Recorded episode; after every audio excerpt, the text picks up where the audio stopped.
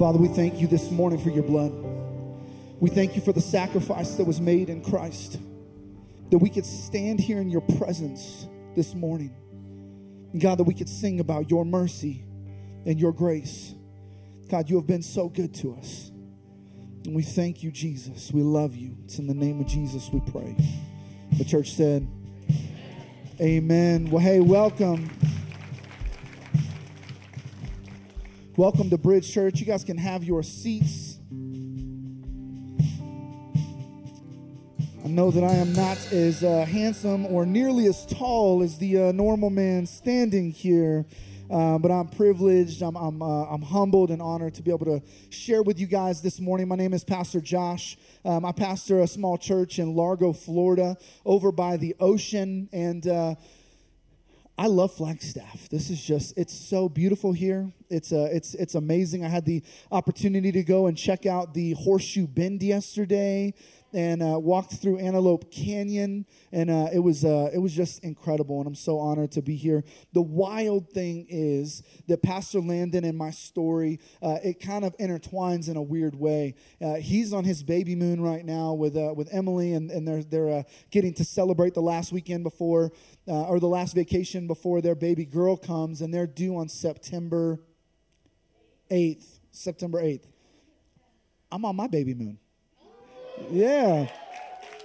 And so my uh, my beautiful wife Natalie over here, um, she's due with our very first baby girl on September first.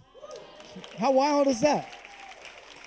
So incredible, so incredible. Uh, you know, and, and I never would have thought uh, not only that, but I never would have thought that I would be a pastor. Uh, pastor Landon, he's, he's been preaching since he was like five, so it was always a part of his future. We all knew that that was going to be a part of him. And, and uh, you know, it's just so cool how God has intertwined our stories and allowed us to, uh, allowed us to come and, and have the honor of sharing with you this morning. I do want to tell you before I go any further, uh, I just want to share some honor for Pastor Landon and Emily. Um, they're just, they're the real deal, and you guys know that. But one of the things that you can't see on your first visit, or probably even in your first couple of months of being here, is just the integrity and the character that has preceded them for so many years.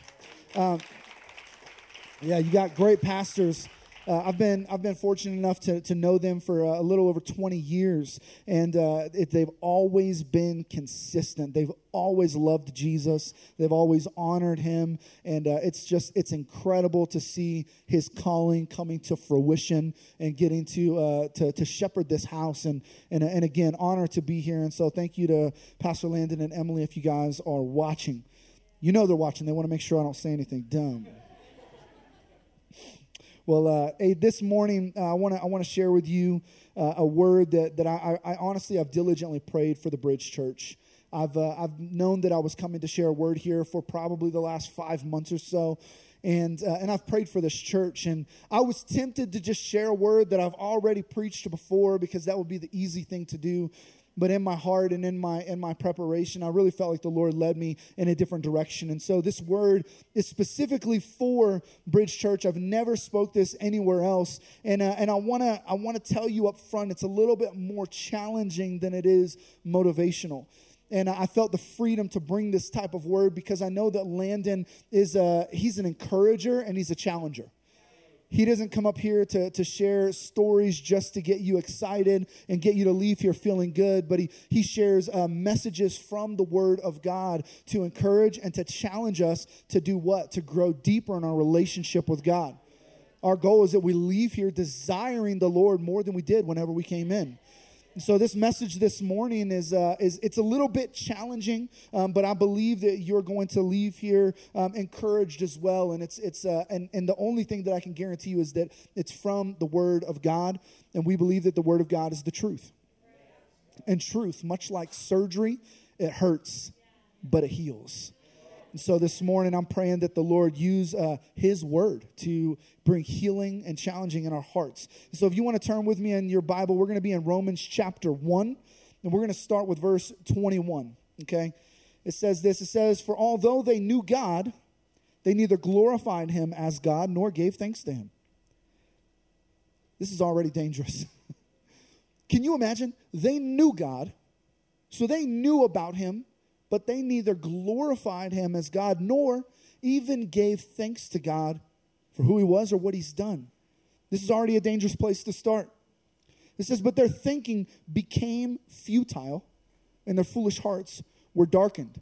I want to highlight that word became because their thinking became futile. It wasn't immediately futile overnight, but how does this happen?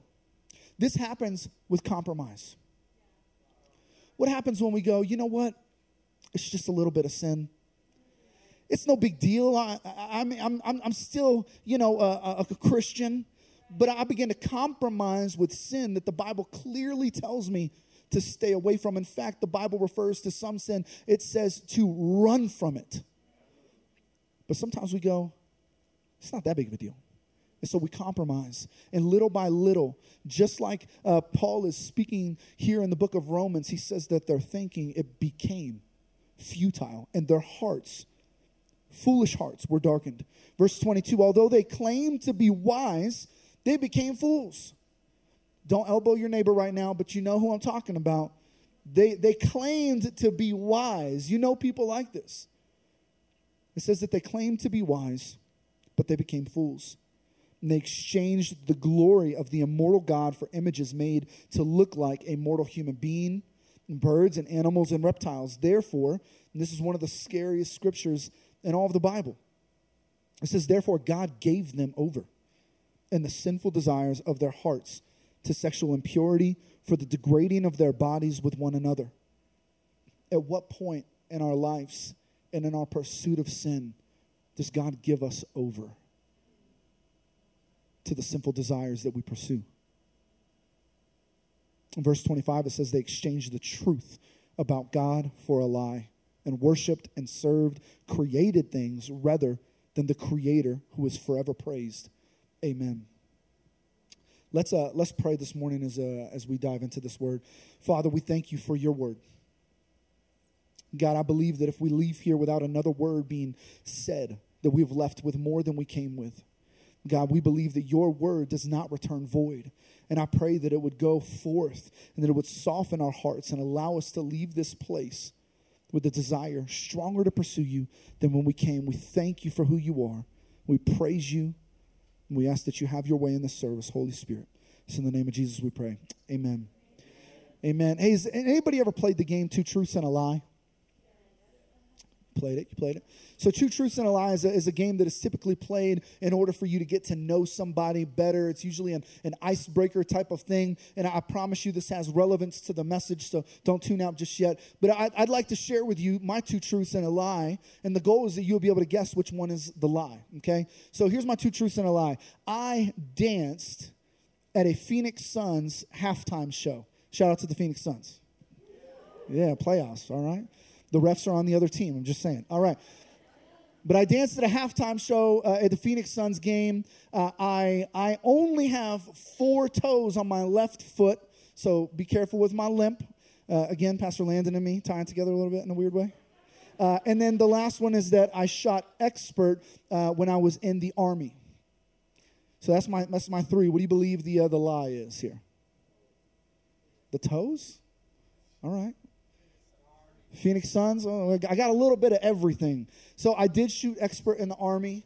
Uh, I, I, would have shot 40 of 40, but I shot the same target twice on accident. Um, so I shot expert in the Army, and I did do a little dance at the Phoenix Suns. In fact, Pastor Landon was there. Uh, our, our, uh, our, ministry school got the opportunity to do the, the halftime show. So the only way I would ever dance in public is when I'm surrounded by a sea of other people. And uh, we were coordinated steps. So it was that was a lot of fun. The lie is, is that I do have all uh, five fingers and toes. So praise God uh, for, for that. I couldn't imagine without it. Uh, I'm, just, I'm just kidding. Um, you know, the reason I shared that today is because the message that I want to speak on is uh, I actually want to flip it a little bit and I want to speak on two lies and one truth. I believe that there are dangerous lies that has not only impacted the world, but it's found its way in to the church. And when we believe lies, and, and like it said in, in, uh, in Romans chapter 1, it says, when they exchange the truth about God for a lie, we find ourselves in a dangerous place. And even when it's a hard truth, wouldn't you prefer that someone be honest with you? It's like whenever you leave a Chipotle and you have some of the green stuff stuck in your teeth. It's hard to be the one that says, "Hey, you got some of that stuff in your teeth," because you understand it's just awkward. But you know what? It's a good friend that will call that out and let you know. Praise God. I want to. I don't want to. I don't want to operate under a, a, a, lie or a perceived truth of myself. I want to have an accurate idea of, of who I am, and especially when it comes to things of eternity.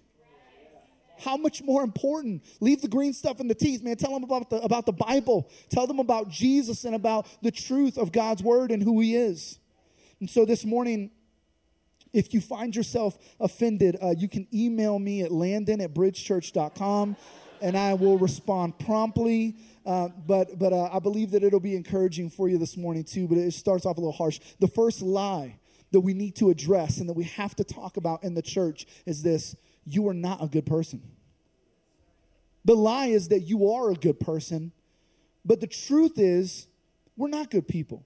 And, and I'm going to go ahead and publicly tell you about how I'm not a good person because the thing is, I thought I was. In fact, I was in ministry school, uh, and when I showed up to ministry school, guess who one of my leaders was? Pastor Landon. I mean, I had all of the tools for success. I was, I was going to be a good person if anybody was going to be a good person. And in fact, one day I was walking down the sidewalk and this person was holding up a $20 bill and they said, I'll give this $20 bill to anybody who can prove that they're a good person. And I was like, yo, I'm, I'm, I'm broke with a capital B. I'm in ministry school. Like, I'm a good person. I've memorized 300 scriptures. I, I took a, I, I moved from Florida to pursue a relationship with God at this ministry school. Like, I, I pray every day. I'm a good person. And I can prove it. So the guy, you know, slick, man. I was so mad because I never even got the $20 but he was, he was holding that up and he says, All right, Josh, your name's Josh? All right, cool. He said, Josh, uh, let me ask you a question. Have you ever, have you ever lied? Like, who hasn't? I mean, I don't lie often or regular, but yeah, I've lied at some point. And he's like, Well, what does that make you? Uh, a, liar. And he's like, Yes. I see where this is going. This is not good. He says, Joshua, have you ever stolen anything before? And I was like, oh, no, he ain't getting me on this. I never stole anything. I've never, never stolen anything. And he goes, really? Oh, okay. What about like uh, downloaded music from LimeWire or Napster? This is a long time ago. I was like, you got me. I did, I did, I did steal that. And he goes, what does that make you? And I was nervous, so I said, a stealer? He's like, no, man, you're, you're a thief. And so uh, he continued on and he said, Josh, have you ever looked at a woman with lust? I was like, Yeah, yeah, I have. He goes, So by your own admission, you're a lying, thieving adulterer. You still think you're a good person? And the truth kind of hit me, and I realized, no, I'm not, I'm not a good person. I'm a saved person by the grace of Jesus Christ. And the thing is, it was never my goodness that saved me to begin with. But the thing is, if you go around and you begin to ask people, hey, do you believe in heaven or hell? Uh, they would tell you, yeah, I believe in heaven or hell. And, and, and if you were to ask people 10 times out of 10, where do you think you're going? Oh, I'm going to heaven. Well, why? Because I'm a good person. This lie is so detrimental because when we believe that we are good people and that it is our goodness and our efforts that are going to allow us a place in the kingdom of God, then we neglect our necessity for Jesus Christ. Therefore, debunking the gospel in its entirety. And so I have to be able to say, I'm not a good person. In fact, Romans 3:23 confirms this. It says, for all. Look at your neighbor and tell them all. All have sinned and fallen short of the glory of God. And I found out that it is true that I oftentimes judge other people by their actions while I judge myself by my intentions. Oh, but Josh, you, you, you did this thing and it was bad. Yeah, but you don't understand. Let me explain it. This was my heart. It doesn't matter. You've done bad things because you're a bad person. Let me exchange the word bad for you are not a righteous person. The Bible says that our righteousness on our best day, when we've read the word, we've attended three services. Praise God for these uh, interns and the people who work here. I mean, they got to sit through this three times. Even on your best day, your righteousness, it's as of filthy rags. We can never achieve goodness or righteousness on our own merit. It's only because of the blood of Jesus. Mark 10, verse 18, it says, Why do you call me good? Jesus answered. A Pharisee was coming to him and he was trying to trap him. And he, he asked him, What must I do to inherit the uh, eternal heaven, uh, good, good teacher? And he says, Why do you call me good? No one is good except God alone. And this is essential to the gospel. You know, we're reading, uh, we're reading and going through a series at, at, our church in Florida in the book of Judges. And uh, if I'm going to give you any like homework today, go and read the book of Judges. It is just one of the things that I see as a constant in there is I see over and over and over again. I'm l- literally telling you multiple times in chapter 1, 2, 3, 4, 5, 6, and 7. Over and over, the Israelites did evil in the eyes of the Lord. They did evil in the eyes of the Lord. And then the Lord rescued them. And they did evil in the eyes of the Lord, and the Lord rescued them. And, and I'm, I'm, I'm reading through this, and we're, we're teaching on this, and I'm, I'm, I'm finding myself bewildered and even frustrated with the Israelites.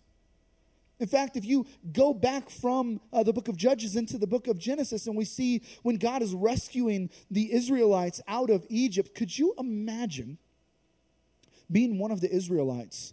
Having been enslaved, your family, your mom, your mom's mom, your great grandmother, everyone that you know has been enslaved for 400 years in Egypt.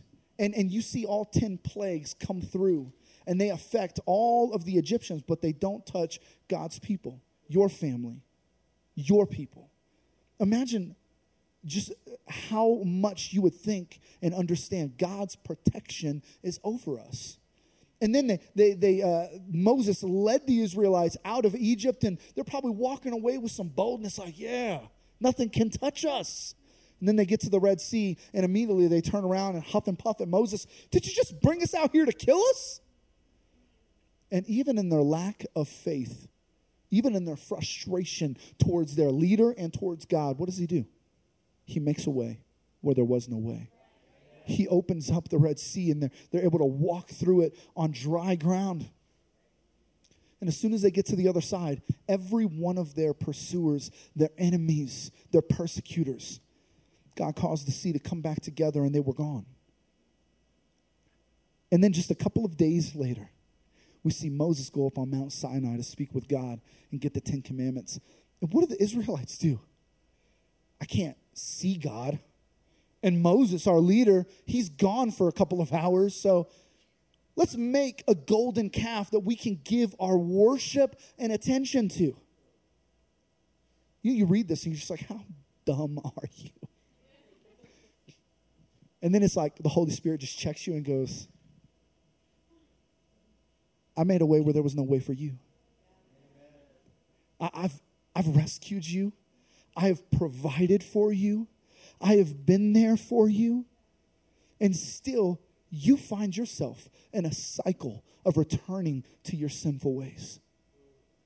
And as much as I hate to admit it, I relate with the Israelites more than I would ever want to admit. They had good moments, but they had bad patterns. The beauty of all of this is that even with the evil that they continued to turn to, they were still God's people. Why? Because he had a covenant with Abraham. And then he said, as, as long as your people are on this earth, they're my people. He had a covenant with them. And so, to be clear this morning, I didn't just come to tell you that you're a bad person. I'm not that, I'm not that mean. But I did come to remind us as the church that it is not our goodness that saves us. I want to clarify that no one is without sin and that we need Jesus. And the beautiful thing is, God continued to rescue Israel. You see this pattern over and over and over again. And what happened is they would do evil in the eyes of the Lord. They would get oppressed because just like in Romans, it, it, said it said that He gave them over to their sinful desires. And what happened is when they were given over to their sinful desires and they were oppressed by, by Egypt or Babylon or, any other number of kings that, that oppressed the Israelites, they would cry out to God for help. And I'm telling you, within two verses, almost every time, God sent Gideon, God sent Deborah, God sent Mo, like God sent, He responded. And this is the awesome thing is that, that their oppression and their freedom was directly linked with the amount of time it took for them to repent. What does repentance require? Repentance requires understanding I'm not a good person. I've messed up and I've failed you, God. Would you come and rescue me because you're the only one who can? It requires repentance. And I'm telling you today, if you are sitting in oppression, if you're sitting in a place in life where you're going, it seems like it never lets up, have you considered that maybe it's time to repent and ask God to lead you in the way of the everlasting? So that's lie number one. That you're a good person. Lie number two, I really wanted to change the wording of this, but um, I, I, just got to give it to you like it like it is. Um, lie number two, God will not punish you if I said it this way uh, God loves you and approves of you just as you are. That's a lie. That's a, that's a lie from the pit of hell that has convinced Christians to have a religion with God and not a relationship with God. You know, I, I grew up, yeah, amen. I grew up in a church that constantly told me that I was going to hell. They only preached hellfire and brimstone, and they never preached the, the mercy and the love and the goodness of God. You understand there's a, there's a balance here. The full gospel entails both. But I grew up in a church that only gave me one side. And every week, I remember coming to youth group, and they were just like, if you're having sex, you're going to hell. You know, if you're smoking pot, you're going to hell. Like, they, they just, they gave me the harsh, man. I was like, I remember thinking, I went to youth group, and I was like, you know what? What if I read my Bible this week? What if I, what if I prayed and I was a good Christian young man? I wasn't, but what if, what if I was? I'm still going to come to church and just get bashed over the head with, with this, this hurtful, you know, side. I'm only getting to see one side of who God is. Well, what that did is that created a whole generation of believers that said, we don't need to talk about the wrath of God. We want to talk about the goodness of God. He's a loving God. And while that's true, He loves us. The Bible even says that He, even while we were still sinners, He died for us. So, does God love us just the way we are? Absolutely. But without giving context to that, we find ourselves in danger. Because the context is that God does love us just as we are, but He doesn't approve of us just the way we are.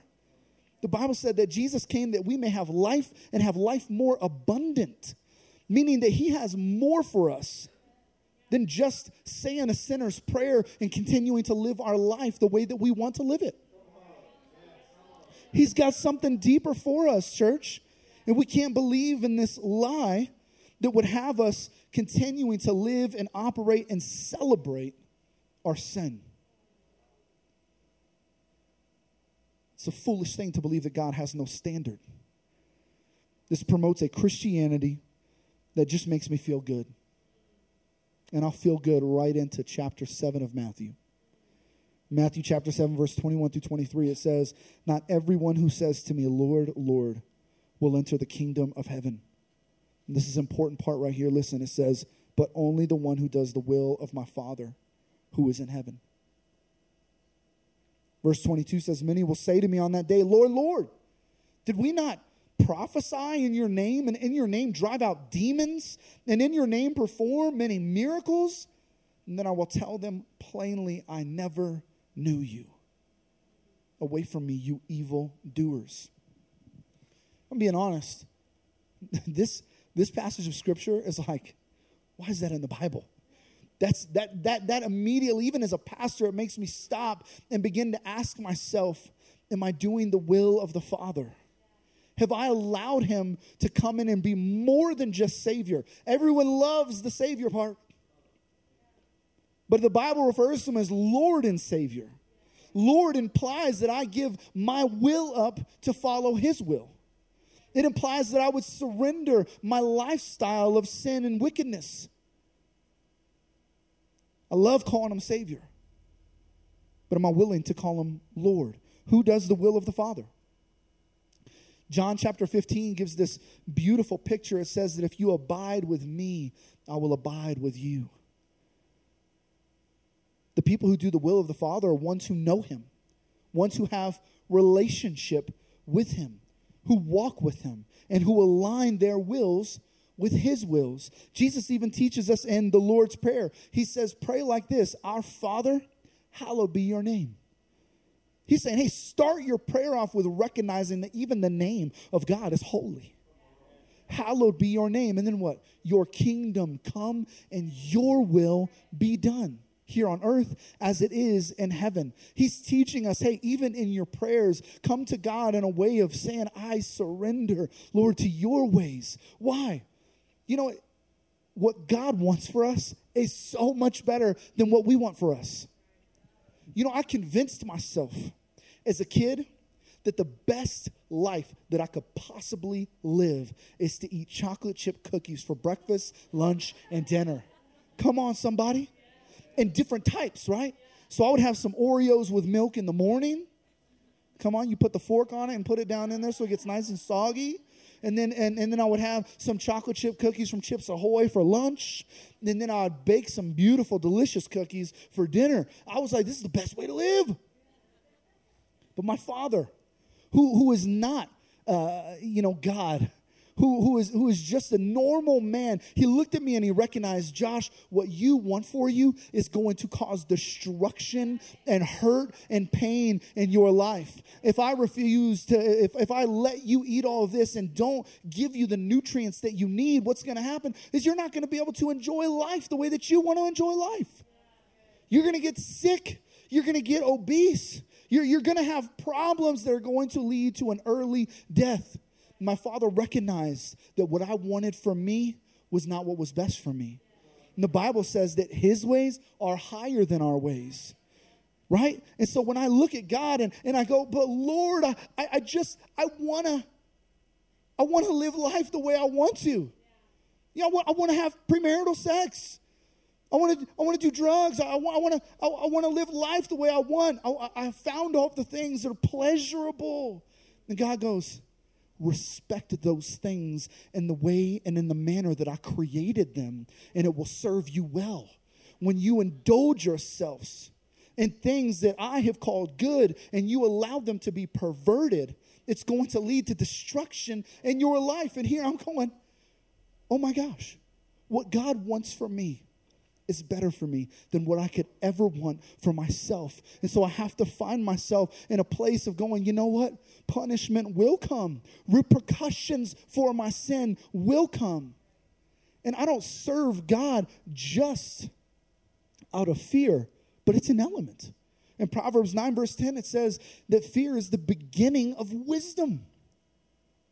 One of the questions I always get whenever I hear this verse is people go, Why in the world would I want to serve a God that I fear? Why would I ever want to serve a God that I have fear for? And I immediately thought about my relationship with my father. Imperfect, but he was a great dad, and I was blessed to be raised in this way that I never once, even in discipline, questioned how much my dad loved me. I knew that he would give his life for mine in a heartbeat. That was never a question. But I also knew that if I disobeyed my father, that I was going to get the swift hand across my behind and I swear he had like stones in his hands or something. it was it was in, incredibly uh, um, effective. And so I knew that if I disobeyed my father, that I was going to have repercussions. And so I had reverence for my father. I had a fear of a healthy fear of, of disobeying him. And at the same time, I felt protected, provided for, loved, and it's in the same way with our relationship with God. If there's no reverence for who He is, at the beginning of Romans chapter 1, that's what they said. Although they knew God, they neither glorified Him as God nor gave Him thanks. How could I have a relationship with the Father who created all things, who has a purpose for my life, and not have reverence for Him? And if I find myself in this place, Here's the pattern that you're going to see this morning. How do I fix that? I repent. Repentance recognizes that I'm not a good person. I can't do it on my own. And repentance recognizes that it is God who gives me the mercy and the grace to earn me a place in the kingdom of God. And so this morning I want to recap the two big lies. Is number one that you're a good person. Number two, that God will not punish you. And I want to share one truth with you this morning. And it's the and it's the truth is the only thing that matters. And most of you have probably recognized and memorized this scripture. It's in John 3:16. This truth changes everything. It says God so loved the world that he gave his one and only son that whoever would believe in him should not perish but have eternal life. This truth changes everything. He loved us enough to send his son to die for us. And you know what the thing is? I, I think that in Christianity and in our walks, we kind of get wrapped up in this idea of, I'm going to try harder.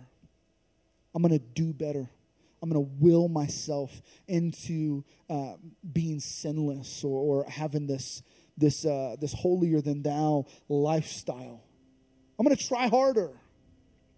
But it's not about what you do, it's about who you are. And who are you? John 8 32, it says that you shall know the truth, and the truth shall set you free. Sometimes a shift in perspective, a revelation of truth and knowledge changes the way that we live. When I was in ministry school, I, I remember I was so broke, man. I, I, I, capital B for sure. I had no money. I remember scrounging quarters because it was cheaper for me to go to McDonald's and get a McDouble than it was to go to the grocery store and buy a PB and J.